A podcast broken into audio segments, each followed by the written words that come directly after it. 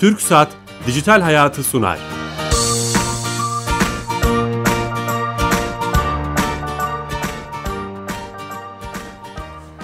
Merhaba herkese. Dijital Hayat'a hoş geldiniz. Teknoloji, internet ve sosyal medyanın hayatımıza konuştuğumuz programımızda bu hafta yeni dönemde yaşadığımız olaylarla be- beraber yükselen İslamofobiyi bizim açımızdan, bizim penceremizden yani medya açısından bakmaya çalışacağız. İnternetin yükselmesiyle, hayatımıza girmesiyle e, İslamofobi tetiklendi mi?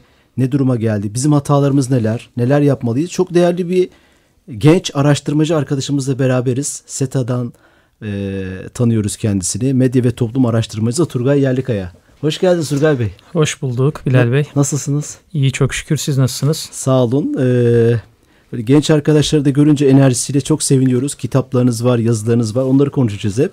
Ee, ve medya ve İslamofobi konusunu, ilişkisini, etkilerini konuşacağız bu yarım saatlik dilimde. Ee, ama öncesinde bizim sponsorumuz TürkSat. TürkSat E-Devleti yapıyor Türkiye Gov.tr. Kamuya adeta dönüştürüyor. Ee, E olarak dönüştürüyor. Hayatımızı kolaylaştıran servisler yazıyor. Oraya bağlanıyoruz her hafta bir servisi bize anlatıyor. Ee, TürkSat'taki arkadaşımız, direktör arkadaşımız Sami Yenice. Sami Bey hatta sanırım. Sami Bey Bilal, Bilal Bey iyi yayınlar. sağ olun nasılsınız? Teşekkür ederiz sağ olun sizler nasılsınız? Teşekkürler. Bu hafta hangi servisi anlatıyorsunuz? Ee, bu hafta e, yeni açtığımız birkaç hizmet var. Tamam. Onlardan bahsetmek istiyorum. Lütfen. Ee, Maliye Bakanlığı ile yapmış olduğumuz çalışmalar neticesinde bu hafta muhasebe yetkinliği sertifikası sorgulama hizmetini e, devlet kapısından kullanıcılarımıza sunduk. Ee, ne işe yarar? Ee, bu hizmeti kullanarak e, Maliye Bakanlığı tarafından verilen muhasebe yetkinliği sertifikanızı barkodlu belge olarak oluşturabiliyorsunuz. Ve aynı zamanda bu belgenin doğrulamasını da yine devlet kapısı üzerinden yapabiliyorsunuz. Ee, bir diğer hizmetimiz geçtiğimiz haftalarda açtığımız bir hizmetti ama e, gündemde olması sebebiyle tekrarlamak istiyorum. Yüksek Seçim Kurulu Başkanlığı'nın yurt içi seçmen kaydı sorgulama ve yurt dışı seçmen kaydı sorgulama hizmetleri. E, bu hizmetlerde artık e, bu hafta itibariyle nerede oy kullanabileceğimizin bilgisine de ulaşabiliyoruz. E, ve ayrıca bu hafta Sağlık Bakanlığı ile birlikte bir hizmet açtık. Doktor Bilgi Bankası e, doktorların kullanacağı e, ve kullanıp da e, kendilerine ait olan kişisel eğitim ve sertifika bilgilerini sorgulayabilecekleri bir hizmet. E, hani bu hafta muhasebeciler ve doktorlar için e, hizmetler açtık diyebiliriz. Meslek grupları için. Kısacası, Meslek grupları için. Ya bir şey söyleyeceğim. Ee, geçmişte her haftada haftada bir özellik anlatıyorduk. Şimdi üç özellik anlatmaya başladınız. Ya program yetmeyecek herhalde. Ee, hız verdiniz sanırım.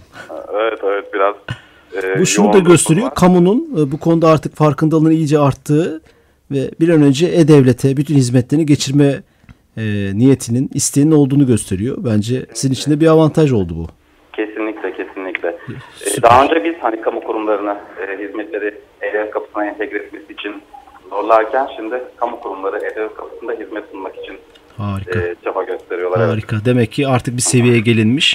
Çok teşekkür ederiz. Tüm ekibe selamlar. ederim. İyi yayınlar çok sağ olun. Sağ olun kolay gelsin. Evet TürkSat'a da bağlandık. Hemen ben konuya geçmek istiyorum. Çünkü bu işte son dönemde yaşadığımız Hollanda'da, Almanya'da işte medyada gündem olan, hepimizi etkileyen bir olay. Bu İslamofobi, bu konuyu gündem yapmak istedik. İslamofobi nedir? Ee, öncelikle şöyle başlayalım. Ben de kamu yayıncılığı alanında önemli katkıları olan TRT'ye ve sizleri de bizleri buraya davet ettiğiniz için teşekkür ederek başlayayım. Yani İslamofobiya kavramını şöyle açıklamamız gerekir herhalde. Fakat bir düzeltmeyle açıklamamız gerekir. İslamofobiya, İslam ve fobya kelimelerinin yan yana gelmesiyle oluşturulmuş bir birleşik kelime. Yani İslam korkusu anlamına geliyor. Fakat e, bu İslam korkusu tek başına bizim İslamofobik gündemleri açıklamamız için çok yeterli değil. E, İslam karşıtlığı yani anti-İslamizm dememiz daha yerinde olacaktır. İslam'a ilişkin her türlü karalama kampanyasını ve karşıtlığı içeren bir dizi eylemi, söylemi içeren bir e, kavramsallaştır, kavramsallaştırma olarak e, inceleyebiliriz. Çok yani önemli bu İslamofobiya yerine anti-İslamizm demek daha doğru. Daha doğru. Korku çünkü bazen İslam dışı da olabilir. Bu bilerek yapılan bir şey demek istiyorsun. Kesinlikle e, bilerek yapılan bir şey. Zaten fobi dediğimiz şey klinik bir belirti. Klinik bir belirtinin tedavisi klinik ortamlarda yapılması gerekir. İslam ve fobyanın yan yana gelmesi de bu anlamıyla e, manipülatif bir e, içerik içerisinde barındırıyor.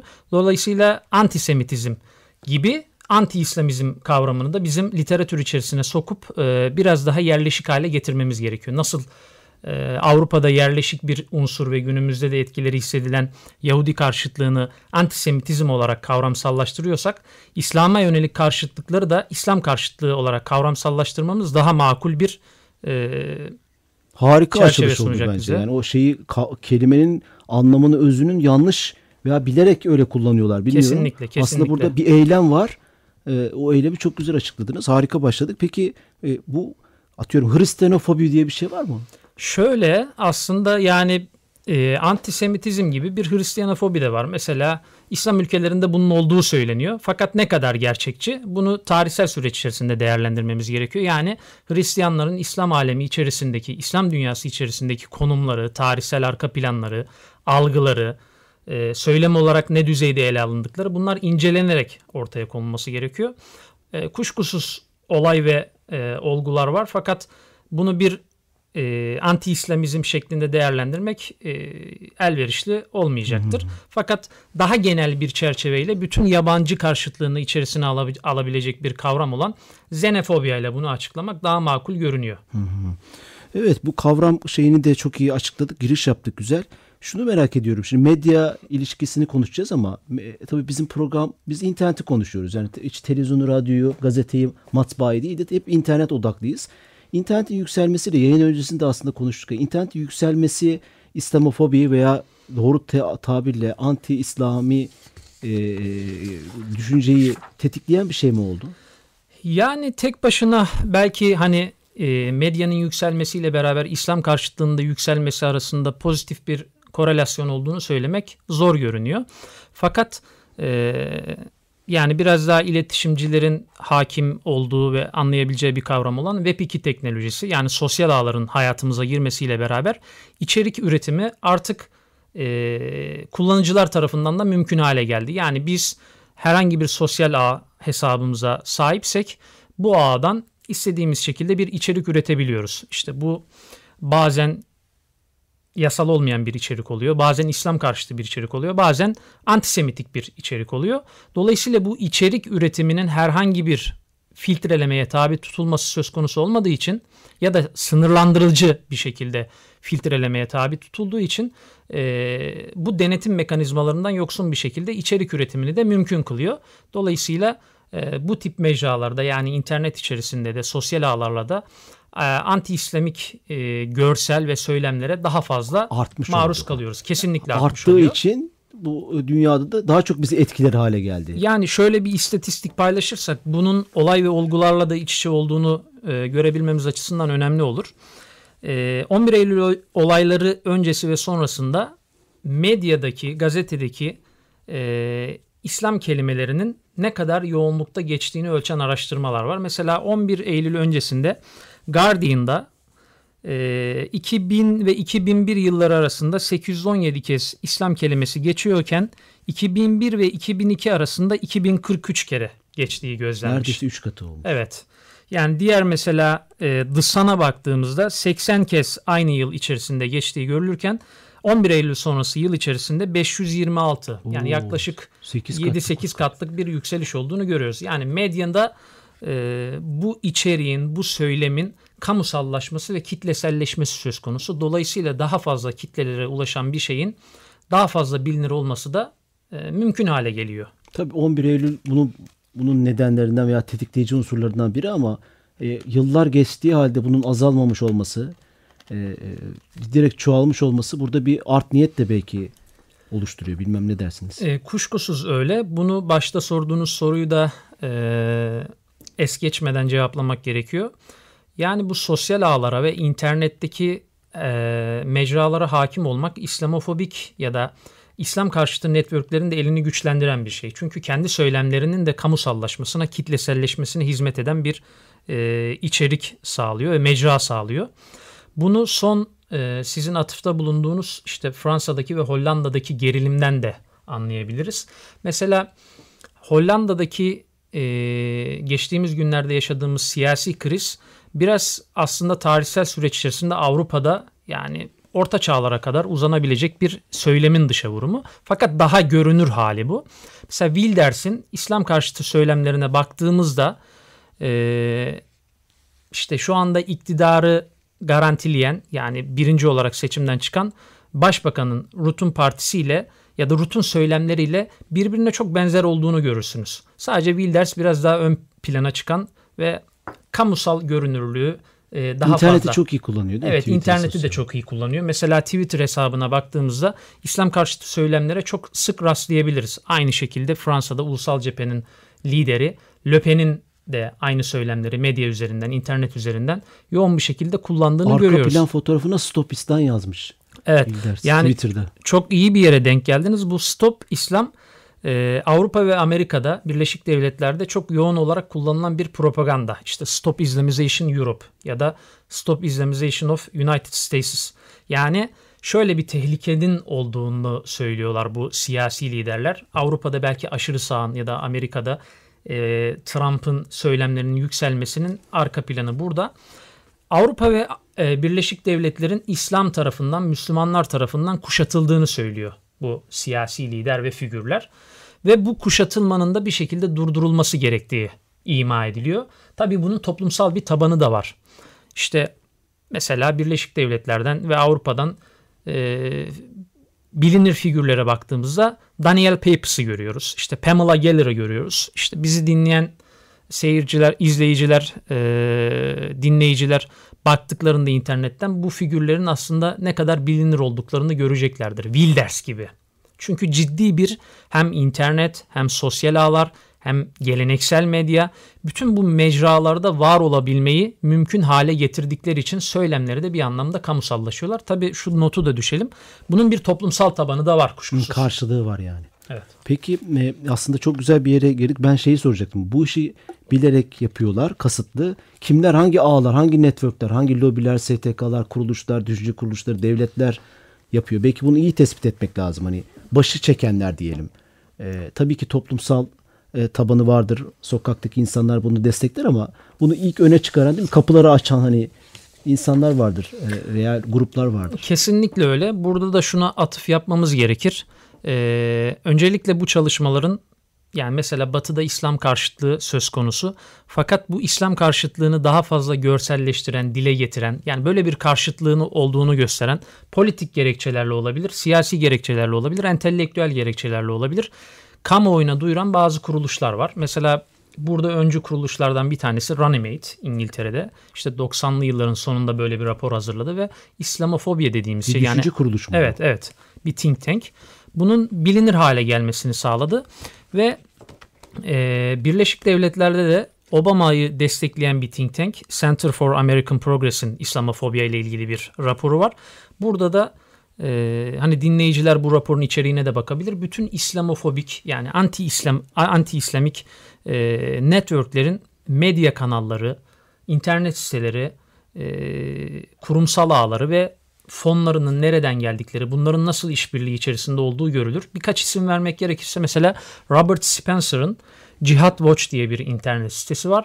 Burada bütün İslam karşıtı görsel, söylem e, ve diğer şeyleri bula- bulabiliriz yani. Ve bu inceleyenler görüyorlar zaten. Ben de devamlı ilgilendiğim için konuyla bakıyorum.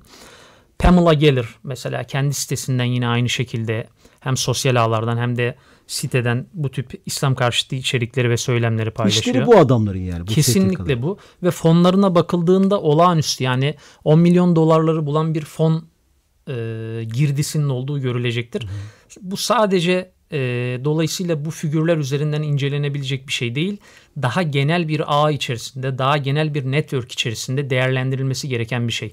Yani bu isimlerin herhangi bir davası olduğunda bunlarla ilgilenen hukuk müşavirleri, hukukçuları, siyasi kanatları yani biz Wilders'i siyasi arenada ya da Le Pen'i siyasi arenada görüyorsak Pamela Geller'ı işte David Horowitz'i, Robert Spencer'i bunları da internette, medyada, televizyonda, gazetede daha sık görme olanağımız oluyor. Yani bu bir network, bir ağ işi. Ve, e, sadece mesela çeşitli alanlarda ara ara bunu körükleyen işte Charlie Hebdo değil mi? Karikatür dergisi normalde hiç ne alakası var bu konuda dersiniz ama ara ara yaptığı e, işte karikatürlerle bunu destekliyor belki. Veya bir hacker grubu dinleyicilerimiz bizi takip edenler çok konuştu bu konuları. Anonymous diye bir grup var. Evet. Dünyanın işte büyük hacker gruplarından biri. O da çok İslam karşıtı içerikler paylaşıyor. Gibi gibi hani çeşitli alanlarda destekçilerin de o ağ içinde olmuşlar sanırım. Kesinlikle mesela Charlie Hebdo'ya e, atıf yaptınız. Onunla ilgili şöyle bir şey söylemek gerekiyor. Türkiye'de de çok e, yankı buldu. E, mesela bu tip mizah dergilerinde İslam'a ilişkin çok ciddi karşıtlıkların olduğunu görebiliyoruz. Bu sadece işte Avrupa ve Birleşik Devletler'de değil. Mesela Türkiye örneğini incelediğimizde de bazı Mizah dergileri ya, var. isim vermek gerekirse işte Gırgır'da, Penguen'de e, bugüne değin ciddi anlamda İslam karşıtlığı içeriklerin, görsellerin paylaşıldığını görüyoruz. Fakat bu tip bir eleştiriyi yönelttiğimizde de karşı eleştiri olarak şunu söylüyorlar. E, özgürlükler ve ifade özgürlüğü herhangi bir şekilde sınırlanamaz. Basın özgürlüğü. Evet, basın özgürlüğü gibi bir e, çerçeveyle kendilerini meşrulaştırmaya çalışıyorlar. Fakat Hristiyanla da dalga geçiyoruz diyor mesela. Çerbe Evet, böyle evet. bir şey söylemişti. evet ama tam anlamıyla o kadar değil. Kendileri bu tip Hazreti mesela İsa ile alakalı da karikatür yaptık dedi. evet, Siz. mesela son Türkiye örneğine baktığımızda ünlü bir mizah dergisinin antisemitik bir içeriğinden dolayı kapatılmak zorunda kaldığını gördük. Evet. ya da kapanmak zorunda. Çünkü kendilerine karşı bir söylemin hukuki ve toplumsal alanda e, güçlenmesi bu tip mizah dergilerini de zor durumda bırakıyor. Ama İslam karşıtı bir içeriğin ya da Charlie Hebdo'da yapıldığında herhangi bir müeyyidesi yok. Hukuki karşılığı yok. Çünkü İslamofobya ya da anti, anti-İslamizm bir suç olarak kabul edilmiş değil. Sadece bazı tekil olaylar nefret söyleme adı altında bir mahkemeye gidiyor. İşte kovuşturma, soruşturma bu tip aşamalardan geçiyor. Ama tekil olaylar. Mesela e, burada da atıf yapmış olalım. SETA'nın e, Enes Bayraklı ve Ferit Hafiz tarafından çıkartılmış olan Avrupa İslamofobi raporu var ve 2015 yılını kapsamak üzere birinci yılı çalışmaları yapıldı. Şimdi de 2010 yılı, 2016 yılı içeriği paylaşılacak. Avrupa ülkelerindeki e, İslamofobik, anti-İslamik bütün işte eylem, söylem, iş hayatında, sosyal Araştırma. hayatta, eğitim hayatında araştırmaları Web'de bulabilir miyiz yansıtan- bunu dinleyicilerimiz Tabii ki, merak tabii ki edenler? webten PDF hali bulunabilir. Yani bunların önüne geçebilme adına e, belki sonlara doğru bu da konuşulabilir. E, neler yapılmalı? Bu tip çalışmaların özellikle İslam ülkelerinde farkındalığı, bilinirliği arttırma adına sayılarının arttırılması gerekiyor. Bu çalışma SETE tarafından yapıldı. Bir ilk. Mesela özgürlükler bağlamında bahsettiniz. Gerçekten biz sınırsız bir özgürlük alanına mı sahibiz? Basın özgürlüğü alanında da böyle. İşte e, yayından önce size takdim ettiğim Fahrettin Altun, İsmail Çağlar ve ben tarafından yazılmış Türkiye'de basın özgürlüğü kitabı. Bu da bu özgürlüklerin sınırsız olmadığı, politik bir kaygıyla basın özgürlüğünün Türkiye'de ve dünyada araçsallaştırdığını gösteren örneklerle dolu. Evet konumuzla ilgili bir kitap var. Türkiye'de yeri gelmişken hemen duyuralım. Türkiye'de basın özgürlüğü, mitler ve gerçekler. Fahrettin Altun, İsmail Çağlar ve konuğumuz Surgay Yerlikaya tarafından. Kitapçılarda bulunabilir. Ee, e, SETA'nın web sitesinde de belki satışı yapılıyordur. Bunu Evet. okumanızı bir araştırma olduğu için tavsiye ederim. Geniş, değişik bir görüş olur. Hem araştırmacı hem iyi bir konuksunuz bence. Beni, bana top atıp konuları da açıyorsunuz. Peki bu e, olaylara yaklaşırken bunu şunu şunu önemsiyorum ben. Hep karşı tarafı suçladığımız zaman karşı taraf kötü tamam fotoğrafı çekmek, tespitler yapmak güzel ama burada bizim hatalarımız da neler? Biraz da bunu aynaya bakmak terim vardır ya sokakta hepimizin arasında. Ben çok önemsediğim bir terim bu. Bizim hatalarımız ne? Hani Müslümanlar olarak İslamofobyanın e, medyada bu kadar yer bulması e, e, bizim de katkımız oluyor mu? Hani biraz bunu konuşalım. mı? Şöyle söyleyeyim. Tüm dünya İslam alemi. E, Aslında bu çift yönlü bir şey. Bir e, negatif anlamda bizim katkımız oluyor. Bu negatif anlamdayı şöyle açayım. E, kavramı yanlış anlaşılmaması için. Bahsettiğim mesela SETA tarafından yapılmış İslamofobi raporu bu alanda bir ilk. Belki de İslam coğrafyası içerisinde bu konuları ele alan ve e, policy recommendation'larla yani yapılması gerekenlerle ilgili bir çerçeve çizmesi açısından da ilk. Ve 2015-2016 yılına kadar beklenilmiş yani yapılmamış bir proje ve bundan sonra devam edecek Mesela inşallah. bu bir hatamız diyorsunuz E, değil bu mi? bir hatamız, kesinlikle bir hatamız. İkincisi bu tip Charlie Hebdo ve diğer küresel meselelerde e, İslam karşıtı argümanları güçlendirecek söylem ve eylemlerden de Müslümanların bir şekilde uzak durması gerekiyor.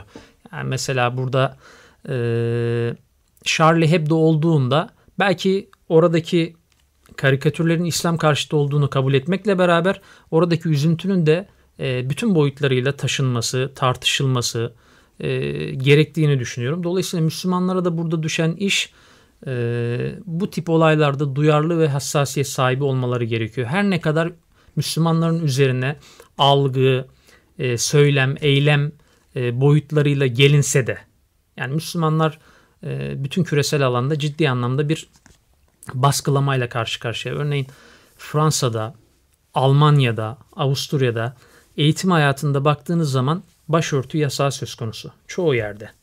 Mesela Almanya gibi yerde bilinmiyor. Türkler çok yaşıyor, Müslümanlar var ama bazı eyaletlerde hala okullarda başörtü, başörtüsü yasağı var. İşte Fransa'da görüyoruz burka yasağı var gibi. Gibi.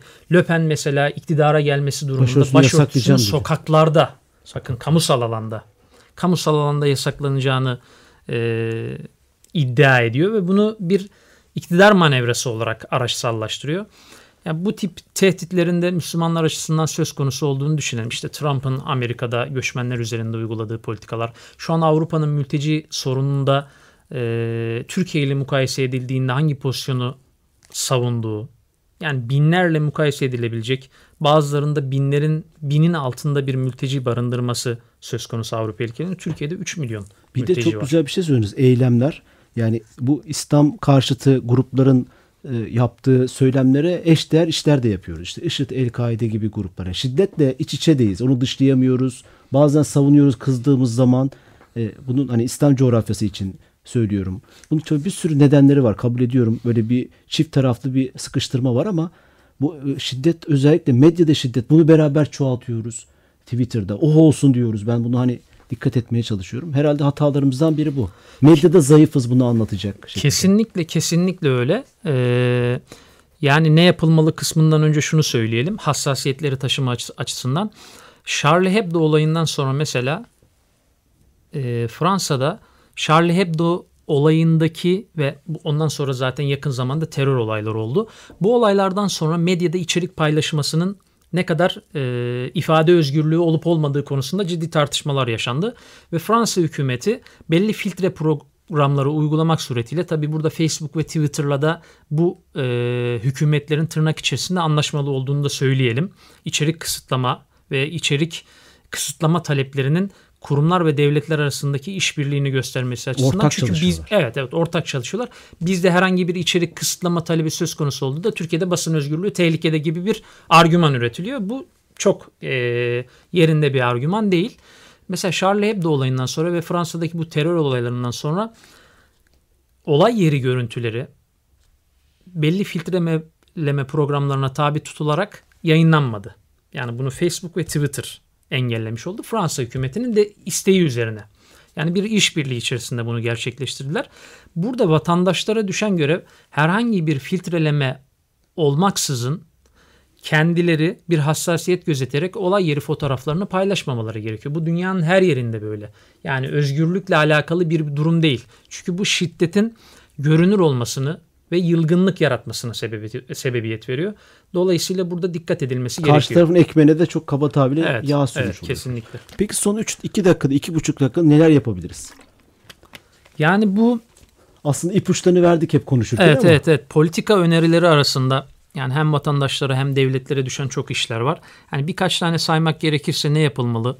İşte bu bahsettiğim Türkiye'de hani Avrupa İslamofobi raporu SETA tarafından çıkartılan bu konuda ciddi anlamda çalışmalar yapılması ve bu çalışmaların devam ettirilmesi gerekiyor. Bu çok önemli bir adım. İkinci olarak İslamofobinin yani İslam karşıtlığının e, özellikle Avrupa'da bir suç olarak kabul edilmesi yani hukuki güvence altına alınmasını sağlayabilecek girişimlerde bulunması gerekiyor. Çünkü buna da hemen bir örnek verelim. Avrupa Adalet Divanı işte başörtüsünün iş yerinde yasaklanmasının uygun olduğunu söyledi. Yani aşırı sağın yükselişiyle beraber İslamofobya yani İslam karşıtlığı da çok ciddi anlamda yükseliyor ve bunun bir suç olarak kabul edilmesi gerekiyor. Böyle çift yönlü bir e, çatışma hukuk var. alanında yapılacak şeyler var. Evet hukuk alanında yapılacak şeyler var. Ee, Eğitim alanında yapılması gereken şeyler var. Mesela Türkiye'de İslamofobyanın ya da İslam karşıtlığının olmadığını zannediyoruz. Halbuki çok ciddi anlamda mizahi ve medyatik içeriklerde ve özellikle sosyal ağlarda çok ciddi bir İslam karşıtlığı var. Evet bunun ilkokuldan başlamak suretiyle bilinir kılınmasına yönelik eğitim materyallerinin hazırlanması öğrenciler açısından çok önemli. Çünkü bu sadece Avrupa'ya ilişkin bir problem değil. Aşırı sağın yükselmesiyle beraber İslam karşıtlığı sadece Avrupa'da değil, Türkiye'de de bazı kesimlerde yükselen bir olgu olarak karşımıza çıkıyor. Çünkü tarihi tecrübemiz buna müsait. Yani modernleşme tecrübemiz, yakın tarihimiz 28 Şubat. Yani bu konuda da dikkat edilmesi gerekiyor.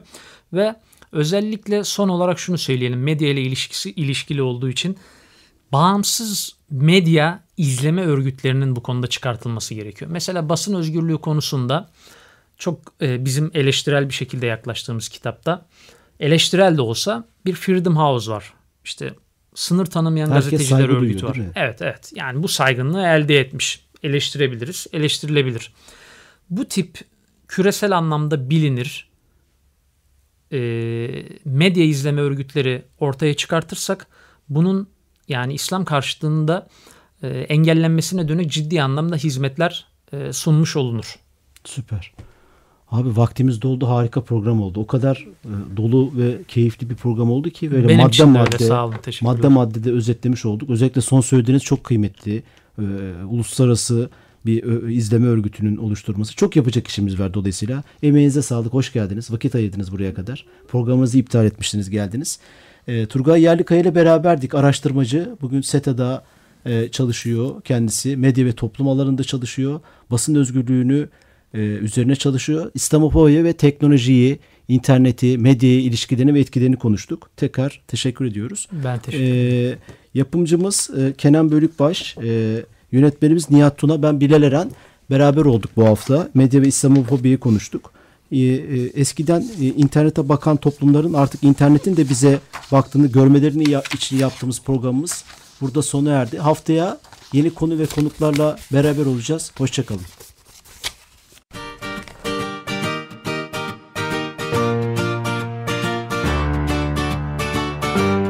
Türk Saat Dijital Hayatı sondu.